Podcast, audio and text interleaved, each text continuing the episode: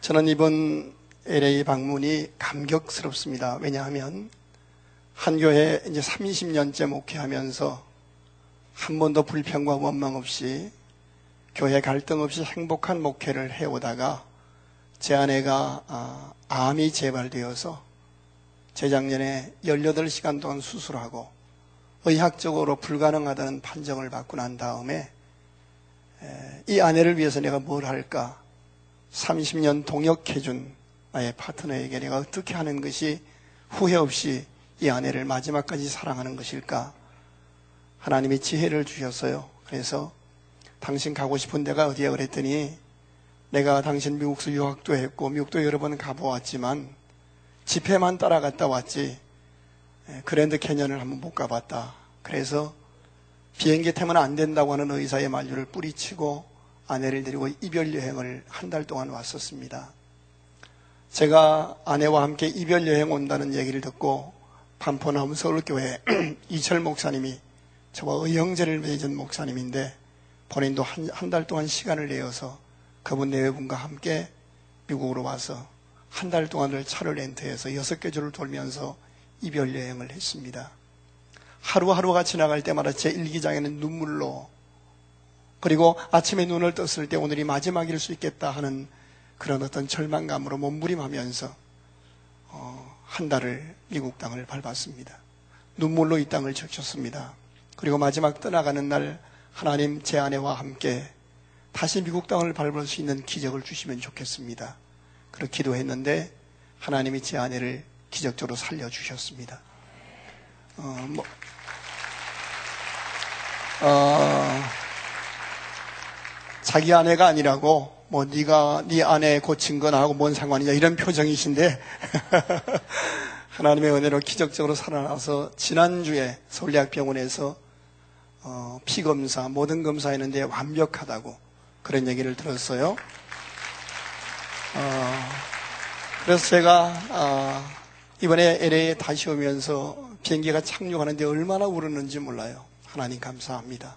그리고 이제 다음번에 올 때는 제 아내와 함께 올 수 있도록 기회를 달라고 기도를 했습니다. 먼저 제 교회를 잠깐 소개하면 저는 중소도시에서 건강한 교회 모델을 꿈꾸고 개척해서 경기도 광주 땅에 들어갔습니다. 제 이마에, 이마에 흉터, 흉터가 아홉 개 있는데 매맞은 흉터입니다. 어, 21세기 어떻게 그런 일이 있을 수 있냐라고 말씀하시겠지만 우상을 섬기는 사람들이 예배당 들어온 것 때문에 재수가 없다고 기분 나쁘다고 그래서 천막을 칼로 다 찢어놓고 밀집으로 사람 만들어 칼 꽂아 갖다 놓고 무당 푸닥거리 해서 그 밥 갖다 뿌려놓고 몰려와서 때리는 거예요. 그렇게 시작된 교회 30여 년 동안 흘러오면서 저희 당회원이 41명입니다. 단 한 번도 당회할 때 반대하거나 얼굴을 붉힌 적이 없이 행복하게 목회를 해왔습니다. 지금 6, 7천 명 출석하는 교회가 되었는데 중요한 것은 그렇게 교회를 섬겨오는 동안 너무 아름답게 섬겨주었던 성도님들이 암으로 교통사고로 세상을 떠나게 되었습니다. 신실했던 집사님들을 새카맣게 죽어가는 모습을 품에 안고 기도해 주면서 어떻게 해야 하나님 앞에 설 때에 내가 정말 선한 목자를 만났고 내가 하나님 앞에 정직한 목사로 저들을 만날 수 있을까? 하나님이 지혜를 주셔서 그들 모여 그 돌아가신 분을 운구해서 화장터에 가서 화장해서 납골당에 안치했다가 내 성전 새 성전 지을 때 사무실에 묻어 주었다가 부활의 날 아침에 함께 부활했으면 좋겠다라는 생각이 들었어요. 그래서 그 가족들에게 설명했더니 가족들이 혼쾌히 허락을 했고 그 약속대로 화장해서 납골당에 안치했다가 8년 만에 12년 만에 13년 만에 세 번의 약속을 지켜서 그 유해를 운구해 와서 한국적 사고방식으로는 이해하기 힘든 그런 일입니다만은 제 교회, 지금 지은 저희 교회 사무실에 교인 세문을 묻었습니다. 저희 교회에 오시면 제 사무실에서 제일 먼저 그분들에 대한 이야기를 듣습니다. 아침에 제가 출근하면 집사님들 일어나 그리고 저녁에 퇴근할 때 예배당 잘 지키는 거야. 물론 보안 시스템이 되어 있습니다만 도둑 들어오면 일어나는 거야. 이렇게 농담하고 퇴근을 합니다. 교회가 한 번 더 평안하게 분란 없이 부흥할 수 있던 근거는 제가 똑똑해서가 아니라 그렇게 목숨을 다한 목자의 가슴에 묻어주고 싶고 교회 땅에 묻어주고 싶은 성도들의 헌신 때문이었습니다. 저희 교회만 그런 사람이 있을까요? 이 남가주 사랑의 교회에도 목사님 가슴 속에 교회 역사 속에 묻어주고 싶은 그런 사람들이 있으리라고 생각합니다. 그렇습니다. 하나님은 어느 시대, 어느 교회, 어느 도시에나 하나님의 은혜를 사모하는 오직 주의 영광을 위해서 살아가는 예배당에 은혜 받으러 오는 것이 아니라 교회를 사랑하고 축복하여 이뤄가기 위해서 오는 신실한 하나님의 사람들을 남기시고 그 남은 자들을 통하여 하나님의 뜻을 이루신다고 저는 믿습니다. 이 남은 자들을 성경은 은혜 입은 자라고 표현합니다. 오늘 보면은 우리가 잘 아는 노아의 이야기입니다. 하나님이 사람을 지으셨음을 한탄하시고 홍수 물로 심판해서 다 쓸어버리겠다고 선언하시는 때에 오늘 창세기 6장 8절에 보면 그러나 노아는 여호와께 은혜를 입었더라라고 말씀하고 있습니다. 노아가 윤리적으로 도덕적으로 완벽하고 흠이 없기 때문이 아닙니다. 하나님의 은혜를 입은 겁니다. 저와 여러분이 이 새벽에 여기 나와 있는 것이 우리가 흠이 없고 완전해서가 아니라 우리를 위해서 십자가에 죽으시고 부활하신 그리스도의 은혜 때문입니다. 믿으시면 하면 그 은혜 때, 그 은혜를 입었고 그 은혜 때문에 우리가 여기 왔고 그 은혜 때문에 우리가 한치 앞이 보이지 않는 절망 앞에서도 우리는 무릎 꿇을 수 없는 하나님의 사람들입니다. 우리 옆에 분과 인사하십시다. 우리는 은혜 입은 사람입니다. 시작. 한 번 더 하십시다. 우리는 은혜, 은혜 입은 사람입니다. 시작. 이렇게 노아가 하나님의 은혜를 입고 홍수 심판에서 구원을 받았습니다. 그리고 이제 오늘 본문은 방주를 제치고 하나님의 말씀대로 나와서 새 삶을 시작합니다. 여러분이 연말 연시를 하나님 앞에 특별 새벽 기도로 하나님 앞에 나가 기도하고 이제 밝아오는 2014년을 맞이하려고 준비하고 있습니다. 노아가 방주에서 나올 때 얼마나 할 일이 많았겠어요. 아마 이렇게 했을지도 몰라요. 나와서 보니까 다 다른 사람 다 죽었잖아요. 큰아들, 너는 빨리 한인타운 쪽을 점령하라. 둘째는 오렌지 카운티를 점령하라. 뭐 이렇게 할 수 있을 거예요. 그런데 노아가 맨 먼저 나와서 한 일이 뭐였습니까?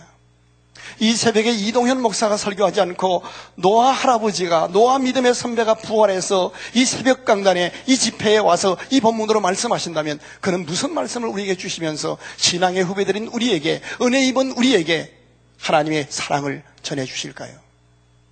맨 먼저 그가 한 일은 나와서 하나님 앞에 정결한 짐승을 잡아 하나님 앞에 번제를 드렸더라라고 성경은 기록하고 있습니다. 그리고 그 번제를 하나님이 기뻐하셨더라라고 성경은 정언합니다. 번제가 무엇입니까? 이때는 제사 제도가 주어지기 전입니다. 그런데 노아와 그의 가족들이 맨 먼저 한 예배 행위를 보시고 하나님은 성경에서 번제라고 말합니다. 번제는 다섯 가지 제사 가운데서 죄인이 걸어가신 하나님 앞에 나올 때 자기 의로 자기의 잘남으로 나오지 아니하고 흠없는 어린 양을 잡아서 내 죄를 고백하고 그 양을 들여서 하나님 앞에 죄인이지만 하나님의 용서를 구하는 죄인됨의 고백이 있는 예배입니다. 교회를 1년 이상 다닌 분은 가인과 아벨의 이야기를 알 것입니다. 가인과 아벨이 하나님 앞에 예배드리러 갔습니다. 같이 경배와 찬양을 했을 것입니다. 헌금도 드렸을 것입니다. 교회 앞에 헌신도 했을 것입니다. 그런데 한 사람 아벨의 예배는 하나님이 기뻐 받으시고 가인의 예배는 하나님이 연락지 않으셨습니다. 그렇게 예배에 실패했을 때 가인이 하나님 앞에 이렇게 기도했으면 얼마나 좋았을까요? 하나님, 제가 예배 요소 가운데 뭐가 잘못되었는지요? 오늘은 예배에 실패했지만 내일은 하나님이 기뻐하시는 예배자라고 서고 있었습니다. 성령이여 나를 깨닫게 해 주옵소서 조명하여 주옵소서 라고 회개하고 엎드렸다면 얼마나 아름다웠을까요? 그런데 시기 질투로 동생을 돌로 때려 죽입니다. 그리고 훗날 수천 년이 흘러간 훗날 어느 날 사랑의 사도 요한은 이렇게 정언합니다. 너희는 가인의 길로 가지 말라. 저는 악한 자에게 속하여 그 얘기를 가느니라. 예배 자리에 나와 있었지만 마귀에게 져서 예배에 실패해서 그 얘기를 갔다고 정언하고 있습니다. 우리가 오늘 수천 명이 나와서 예배를 드리고 있습니다만은 우리가 살아오면서 드렸던 수많은 예배가 있습니다만은 하나님이 보실 때 우리 인간이 드리는 예배의 절반은 하나님과 상관이 없는 예배에 실패할 수 있다는 경고라고 저는 생각합니다. 오늘 본문에서 노아는 나오자마자 예배로 하나님을 기쁘시게 했습니다.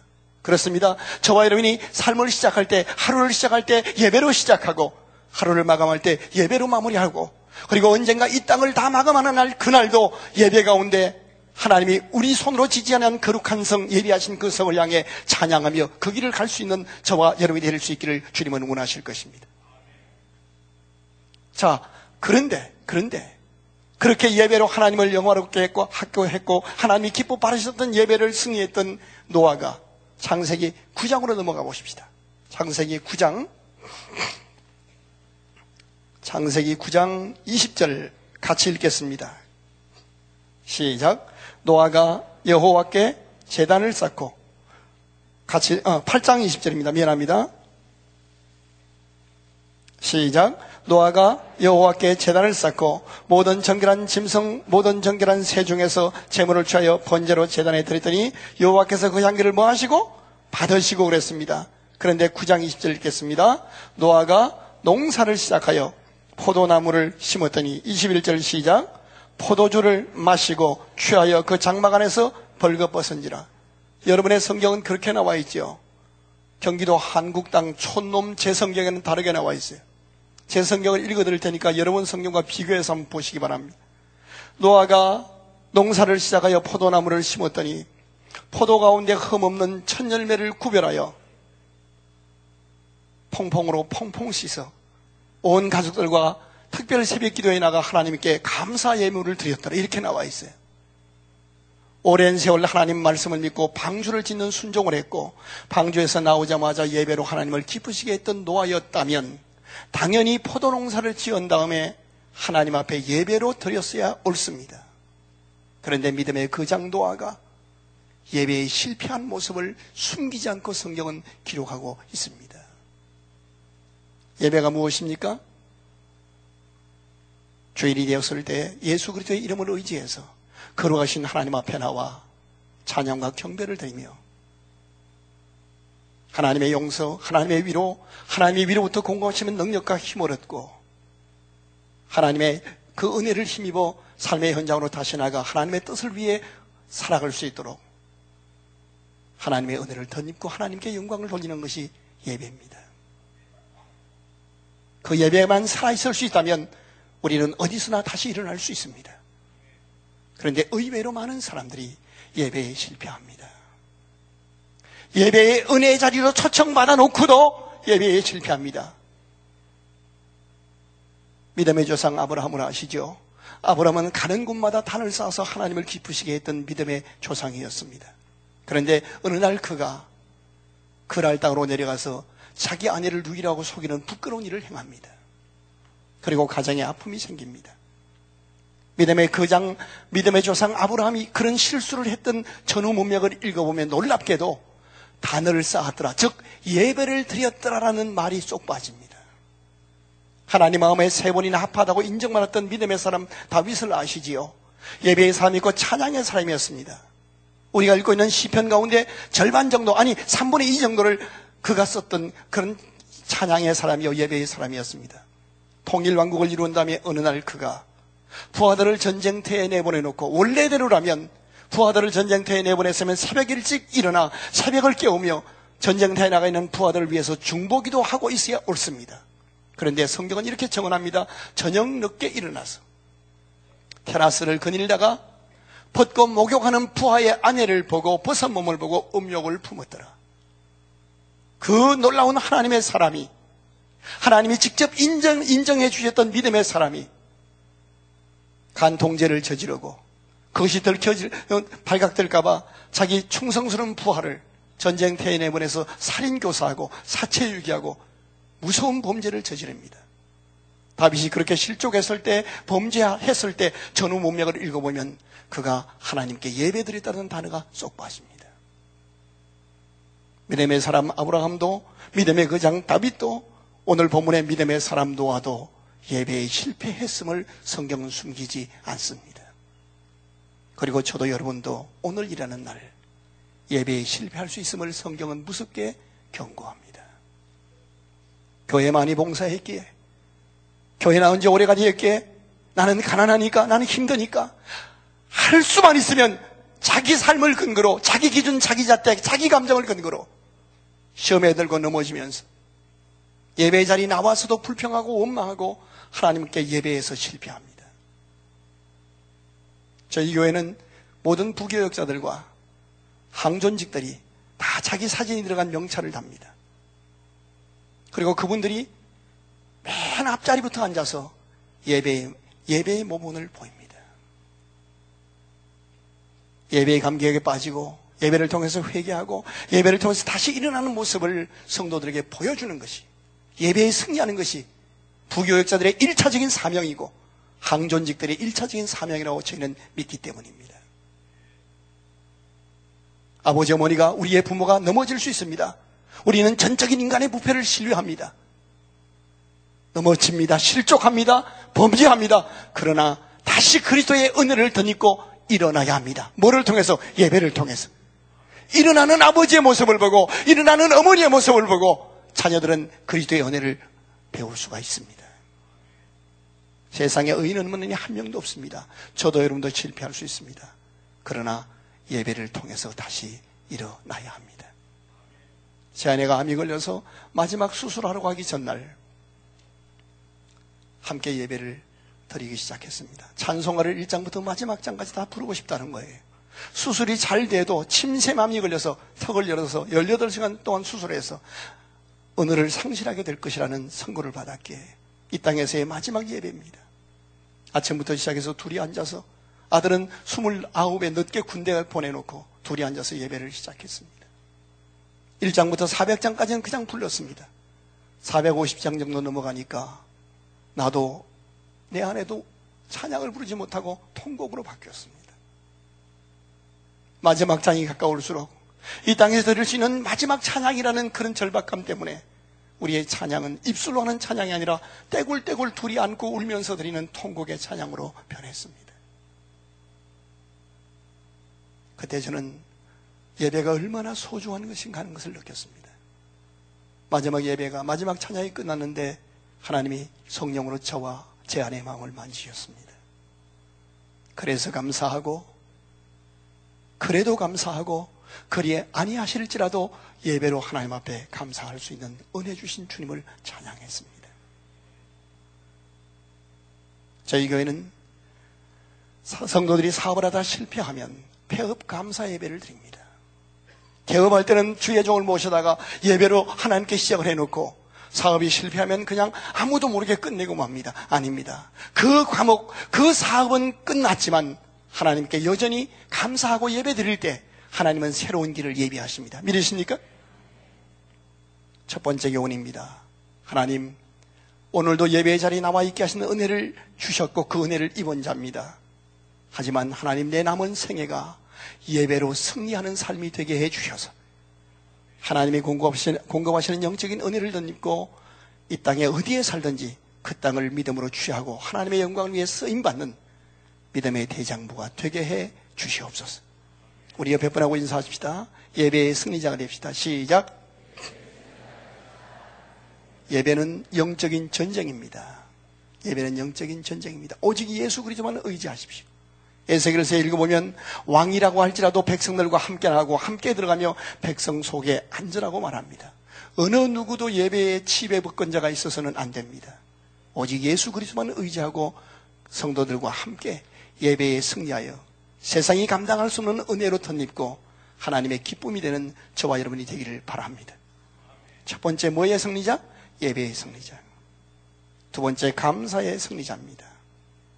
방주에서 나온다면 너무 감사해서 정결한 짐승 살림 미천을 다 들여서 하나님 앞에 예물을 드렸던 노아가 포도 농사를 지은다면 자기 자신을 위해서 포도주를 만들어 먹고 취하여 뻘거벗고 있는 모습을 성경은 기록하고 있습니다. 무슨 이야기예요? 큰 일은 누구나 감사해요. 암에 걸렸다 고침받으면 할렐루야, 놀렐루야 난리를 쳐요.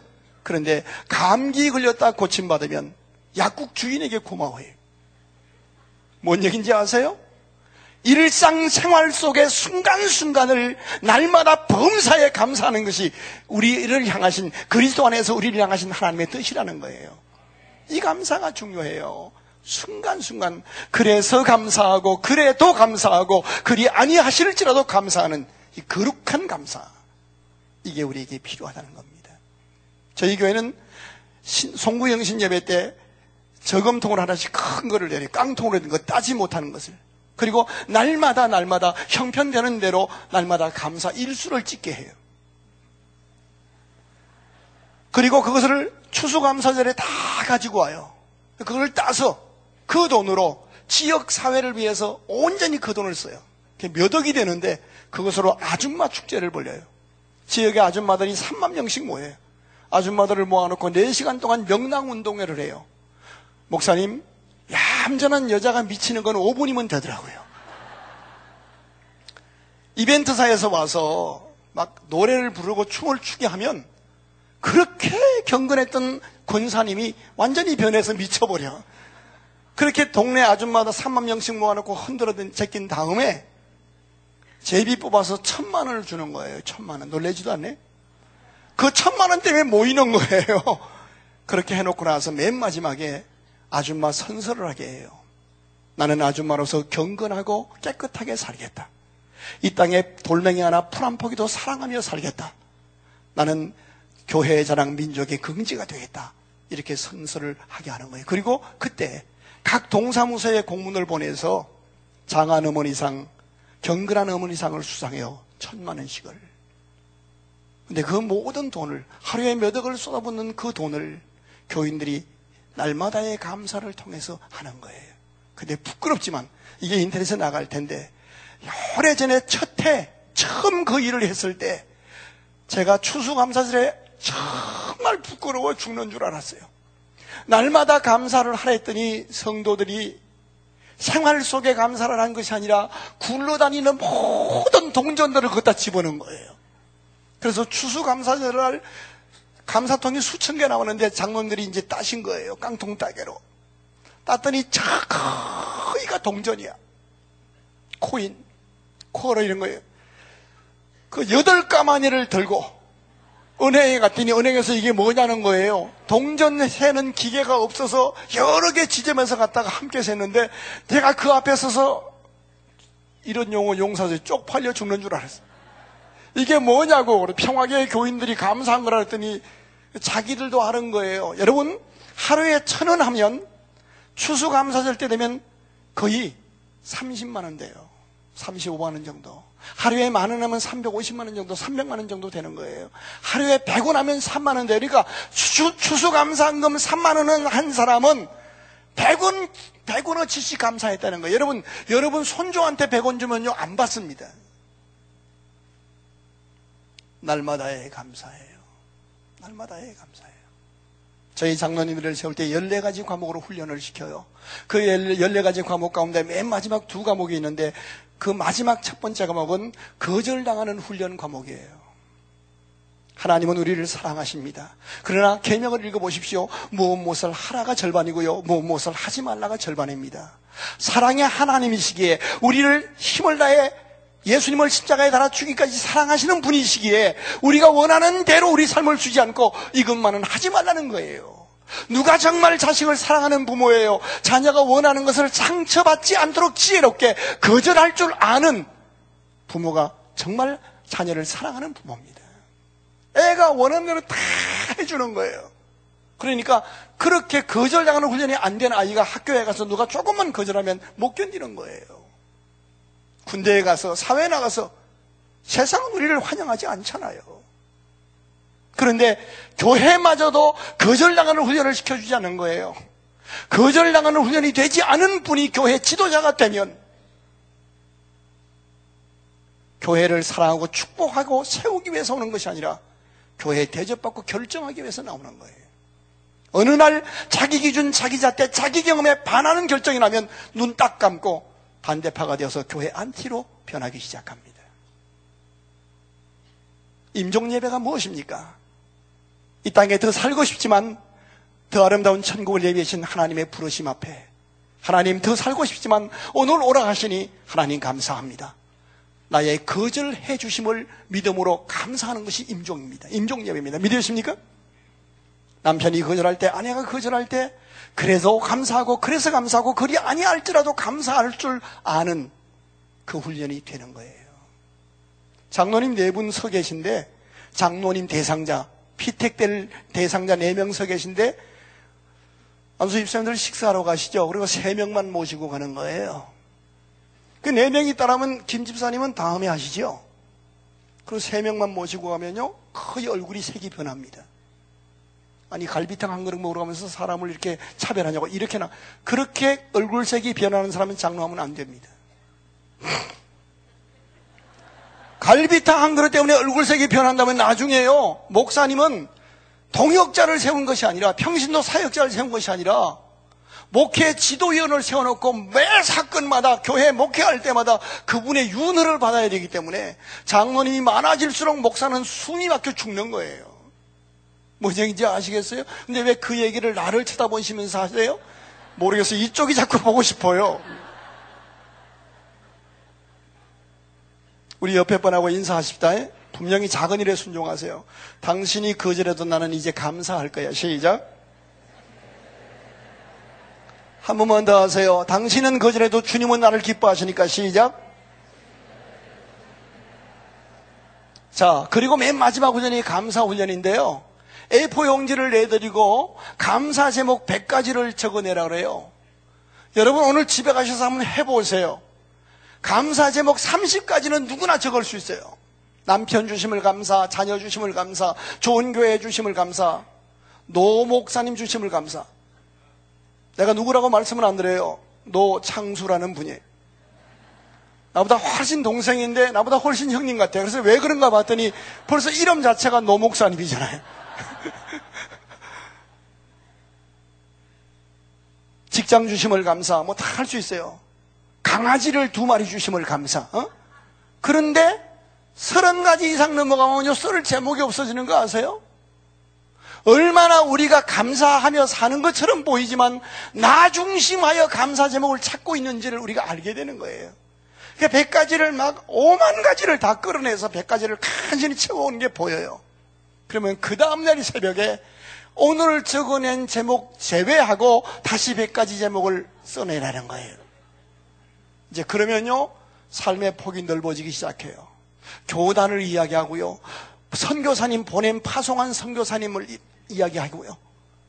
이제 뭐 농어촌 교회도 얘기하고요. 뭐 이민 교회도 얘기하고 막 그렇게 시작해요. 그거 100가지 적어 오느라고 죽을 고생한 것이 보여요. 그러면 그 수요일 날 새벽에 다시 다른 감사 제목을 적어내라 그래요. 그랬더니 세상에 이런 분이 계셨어. 동보 아파트에 사시는데 1503호의 전도 대상자 주심을 감사. 1403호의 전도 대상자 주심을 감사. 그래서 아파트 한 동을 100까지 해놓고 그렇게 되는 거야. 그러니까 무슨 얘기인지 아세요? 눈을 떠서 봤더니 전체가 전도 대상자가 옆에 있는 게 감사하다는 거예요. 마지막 일주일째 되니까 가위가 동일해요. 눈물 자국이에요. 믿음의 눈을 열어 헤아려 보니 모든 것이 감사한 것 뿐입니다. 얘기가 나오는 거예요. 얘기가 나오는 거예요. 돈 잘 벌어오고 똑똑한 남편 감사는 안 믿는 사람도 해요. 정말 속썩이고 성격 괴팍하고 돈도 못 벌어오고 미국에 와 있는데 한국의 봉건주의적 시대에서 왕처럼 군림하는 그런 남편이어도 그 남편을 놓고 감사할 수 있고 전도 대상자를 한 이불 속에 살게 하시니 감사합니다. 이렇게 기도할 수 있는 것은 바로 은혜 입은 자고 남가주 사랑의 교회 교인들만 할 수 있는 축복이에요. 우리 옆에 분하고 인사합시다.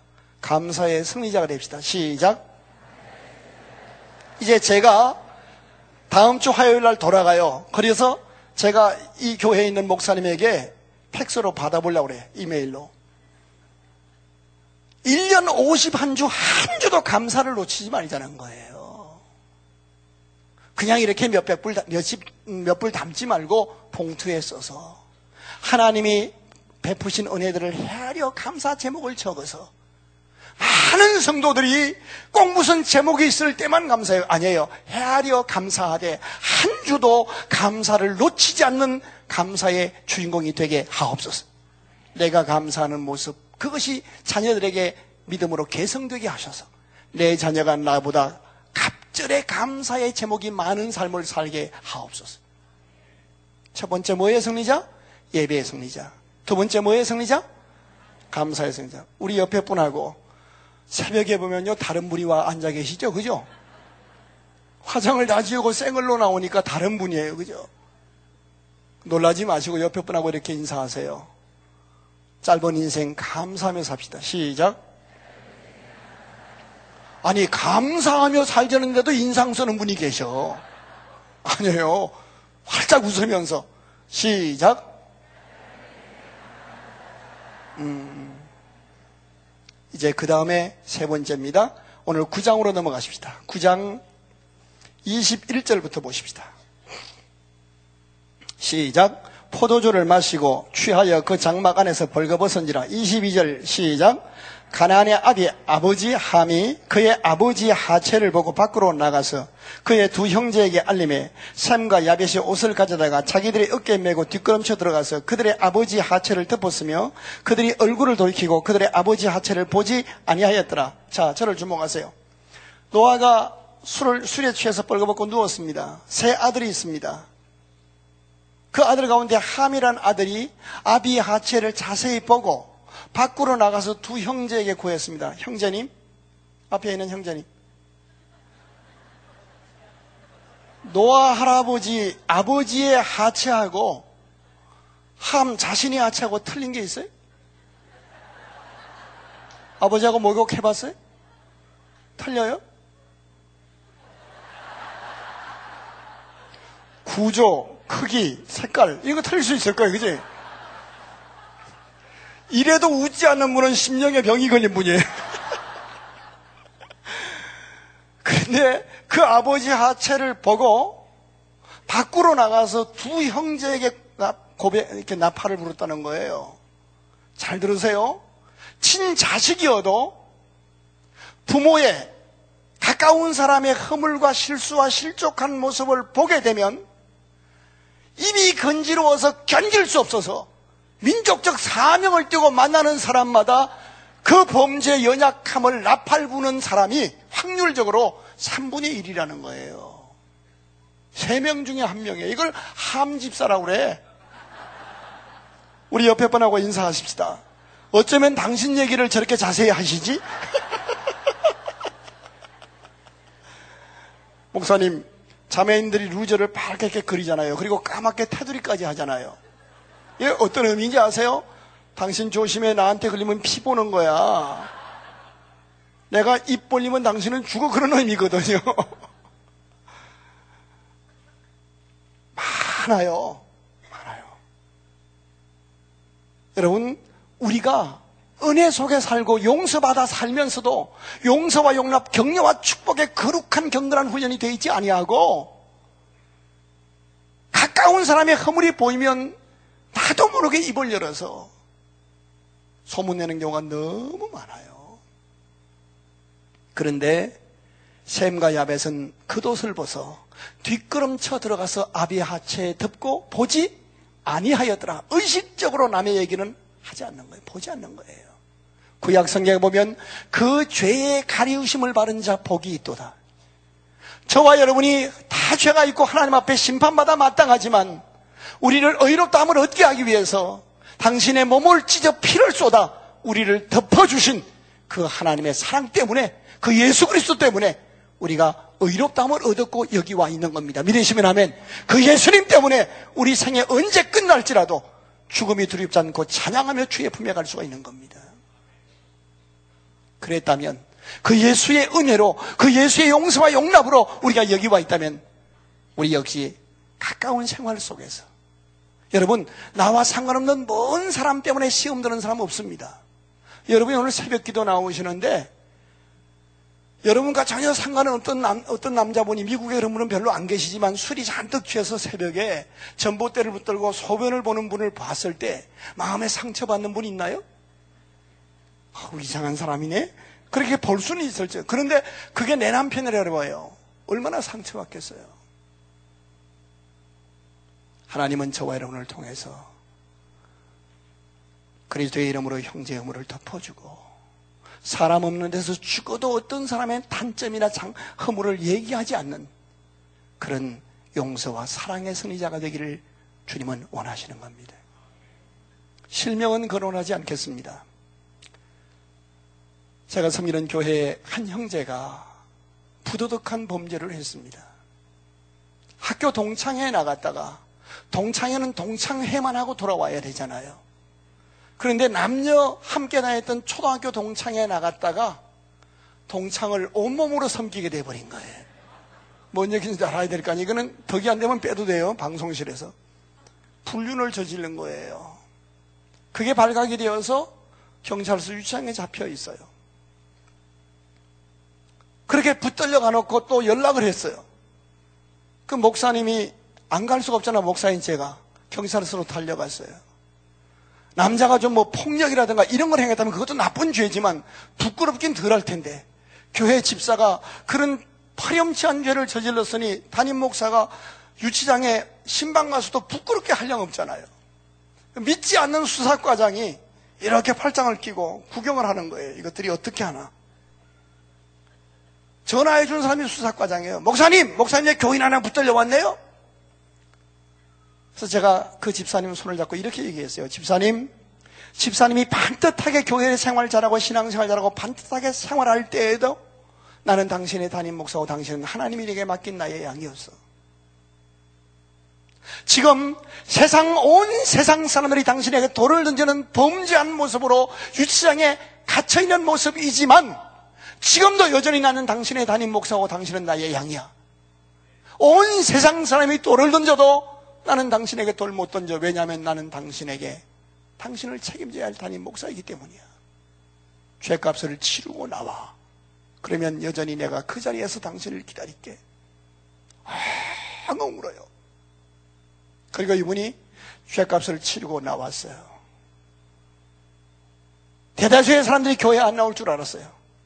제가 그날 신방하고 와서 새벽 기도 마친 다음에 긴급 재직회를 열었어요. 집사님 여러분, 아무개 집사님이 간통죄로 경찰에 구속되어 있는 거 소식 들었을 겁니다. 다 눈을 감으시고 여러분의 의견을 표해 주십시오. 1번, 교회 정관 교회 법에 따라 범죄한 것을 출교시키고 직분 정지시키는 방법. 2번, 우리 믿음의 형제가 그런 죄에 빠지기까지 우리가 한 일이 무엇인가 우리 자신을 돌아보고 형제의 가정이 다시 회복되기를 기도하며 그가 죄값을 치르고 돌아왔을 때 과거를 묻지 않고 그리스도의 은혜로 다시 일어날수록 격려한다. 100% 2번의 손을 들었어요. 그 형제가 다시 교회로 나왔어요. 예배가 마친 다음에 광고샤 안에 울면서 나와서 마이크를 잡고 고백했어요. 부끄러운 일을 행하고 구속됐을 때 나는 이제 교회 생활이 끝났다고 생각을 했습니다. 그런데 담임 목사님이 신방 오셔서 이런 말씀을 해 주셨을 때 나는 용기가 있었습니다. 여러분 이제 모든 직분을 다 내려놓고 가장 낮은 자리에서 참여하며 다시 하나님의 은혜로 제가 일어나겠습니다. 여러분 죄인 된 저를 용서해 주시고 제가 다시 일어날 때까지 축복해 주십시오. 그분 들고 온 성도가 울면서 괜찮아 괜찮아 그는 다시 일어났습니다. 그리고 그분은 요새 저한테 이렇게 말합니다. 이제 교인이 많아졌으니까 그분의 그 프라이버시를 보호하는데 목사님 혹시 교구에서 부부 간에 그런 불륜을 불륜을 저지르는 기미가 보이는 성도가 있으면 저한테 얘기해 주십시오. 제가 가서 그 불륜의 끝이 얼마나 비참한 것을 간정하면서 그들을 내가 붙들어 주려고 합니다. 라고 얘기하는 거예요. 마음을 편히 하시고 긴장을 맞추시고 혹시 하나님이 주신 남편과 아내를 두고도 다른 사람이 자꾸 보이는 사람 손 들어 봐요. 내가 그분을 파송해 드릴게요. 그래요. 교회는 서로 옳고 그름을 따지는 곳이 아닙니다. 용서하고 용납하고 격려하고 축복하며 기다려주는 곳입니다. 그렇게 위하여 기다려주면 머리카락까지 다 세심하 되신 세심하신 하나님께서 각 사람의 체질과 형편과 믿음을 따라 하늘의 별처럼 무수한 방법으로 은혜를 주셔서 피차 사랑 가운데 변해가는 곳이 교회입니다. 그래서 교회는 고향 같고 친정 같은 곳입니다. 용서와 사랑의 승리자가 되어 주십시오. 제 아내가 마지막 수술하러 가기 전날 B4 용지를 꺼내놓고 뭐를 잔뜩 써놓고 하나씩 집어나가요. 그럼 뭐 하는 거야? 그랬더니 내가 세상에 태어나서 만났던 사람들 이름들을 기억난 사람들 이름을 다 써놓고 용서받아야 할 용서해야 할 일을 하나씩 정리하면서 지워나간다는 거예요. 그리고 맨 마지막에 우리 부모님, 어머님 성함과 제 이름, 제 아들 이름을 못 지우는 거예요. 아직 결혼도 안 하는 아들을 두고 가는 것이 이 죄를 어떻게 용서받아야 할까요? 당신 아직 해야 할 사역이 많이 있는데 동역하던 내가 당신을 두고 가는 이 죄를 어떻게 용서받아야 할까요? 그리고 우는 거예요. 분을 낼 수 있습니다. 그러나 성경은 말씀합니다. 분을 내어도 해가 지기까지 품지 말며 용서하십시오. 용납하십시오. 이 새벽에 여러분 가족 속에서, 여러분 직장 속에서, 여러분 교회 속에서 받았던 상처와 분노들을 안고 가지 마십시오. 십자가 밑에 내려놓으시고 그를 향해 사랑과 축복의 손을 들 수 있는 은혜 달라고 기도하십시오. 그곳에 새로운 역사가 시작됩니다. 예배의 승리자, 감사의 승리자, 용서와 사랑의 승리자가 되게 하옵소서. 마지막 하나 더 보고 말씀을 마치겠습니다. 11장으로 넘어가십시다. 11장 10절을 같이 보십시다. 시작. 셈의 족보는 이러하니라. 셈은 백세 후 곧 홍수 후 2년에 아르박사를 낳고 계속 낳고 낳고 낳고 낳고 산부인과 일지가 기록됩니다. 그러다가 25절 25절 한번 보십시다. 시작. 데라를 낳은 후에 119년을 지내며 자녀를 낳았으며 26절 시작. 데라는 70세에 아브라함과 나홀과 하란을 낳았더라. 자, 저를 주목하세요. 노아가 방주를 만들고 있을 때 방주 아래서는 어떤 일이 벌어졌어요? 사람들이 먹고 취해서 뻘거벗고 누워 있었습니다. 아마 방주를 만들면서 자기 가족들에게 이렇게 말했을 거예요. 어떻게 인생을 저렇게 해롱거리며 사는지 불쌍하다고. 그러나 그들이 누가 뭐라 해도 방주를 만들 수 있던 근거는 뭐예요? 하나님의 말씀이 있었고 하나님의 말씀 안에 주신 꿈, 비전이 있었기 때문이에요.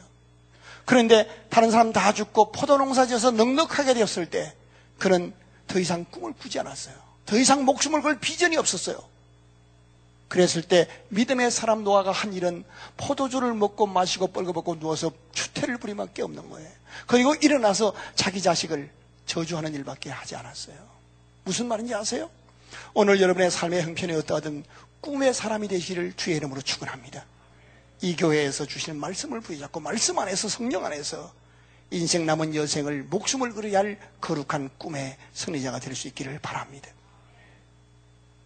그렇게 은혜 입었던 노아를 통해서 실패했던 노아 다시 일어났습니다. 그리고 그 노아의 후손, 특별히 용서와 용납했던 셈의 후손을 통해서 대라가 출생하고 그리고 신약 성경 마태복음 1장 1절에 가면 아브라함과 다윗의 자손 예수 그리스도의 세계라 그 가문을 통해 그리스도가 왔습니다.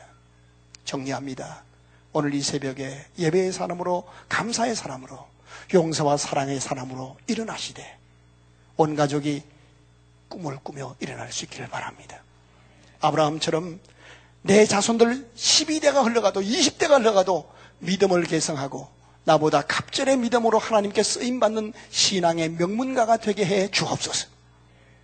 그리고 오직 예수 그리스도를 전하는 꿈꾸는 전도자, 전도로 하나님을 영화롭게 하는 예수 그리스도의 제자로 그리스도의 사람으로 남은 생애를 쓰임받게 해 주시옵소서. 기도하고 일어나는 저와 여러분이 되시기를 주의 이름으로 축원합니다. 기도하십시다. 조용히 눈을 감으시고 두 손을 가슴에 꼭 댔으면 좋겠습니다. 주님 사랑합니다. 주님 다시 영접합니다. 평생을 그리스도의 이름으로 예비하며 살 수 있도록 내게 은혜를 주옵소서. 시력 같은 인생의 어둠의 때에도 한치 앞이 보이지 않는 절망의 순간에도 예배의 사람이 되어서 예배를 통해서 하나님의 용서와 용납과 하나님이 공급하시는 힘을 얻고 일어나서 나와 내 가정, 내 민족을 살리는 축복의 통로로 쓰임받는 믿음의 사람이 되고 싶습니다. 하나님, 평생을 남은 생에 감사의 승리자로 살 수 있도록 내 영혼을 새롭게 해 주옵소서. 하나님, 용서와 사랑의 승리자가 되고 싶습니다.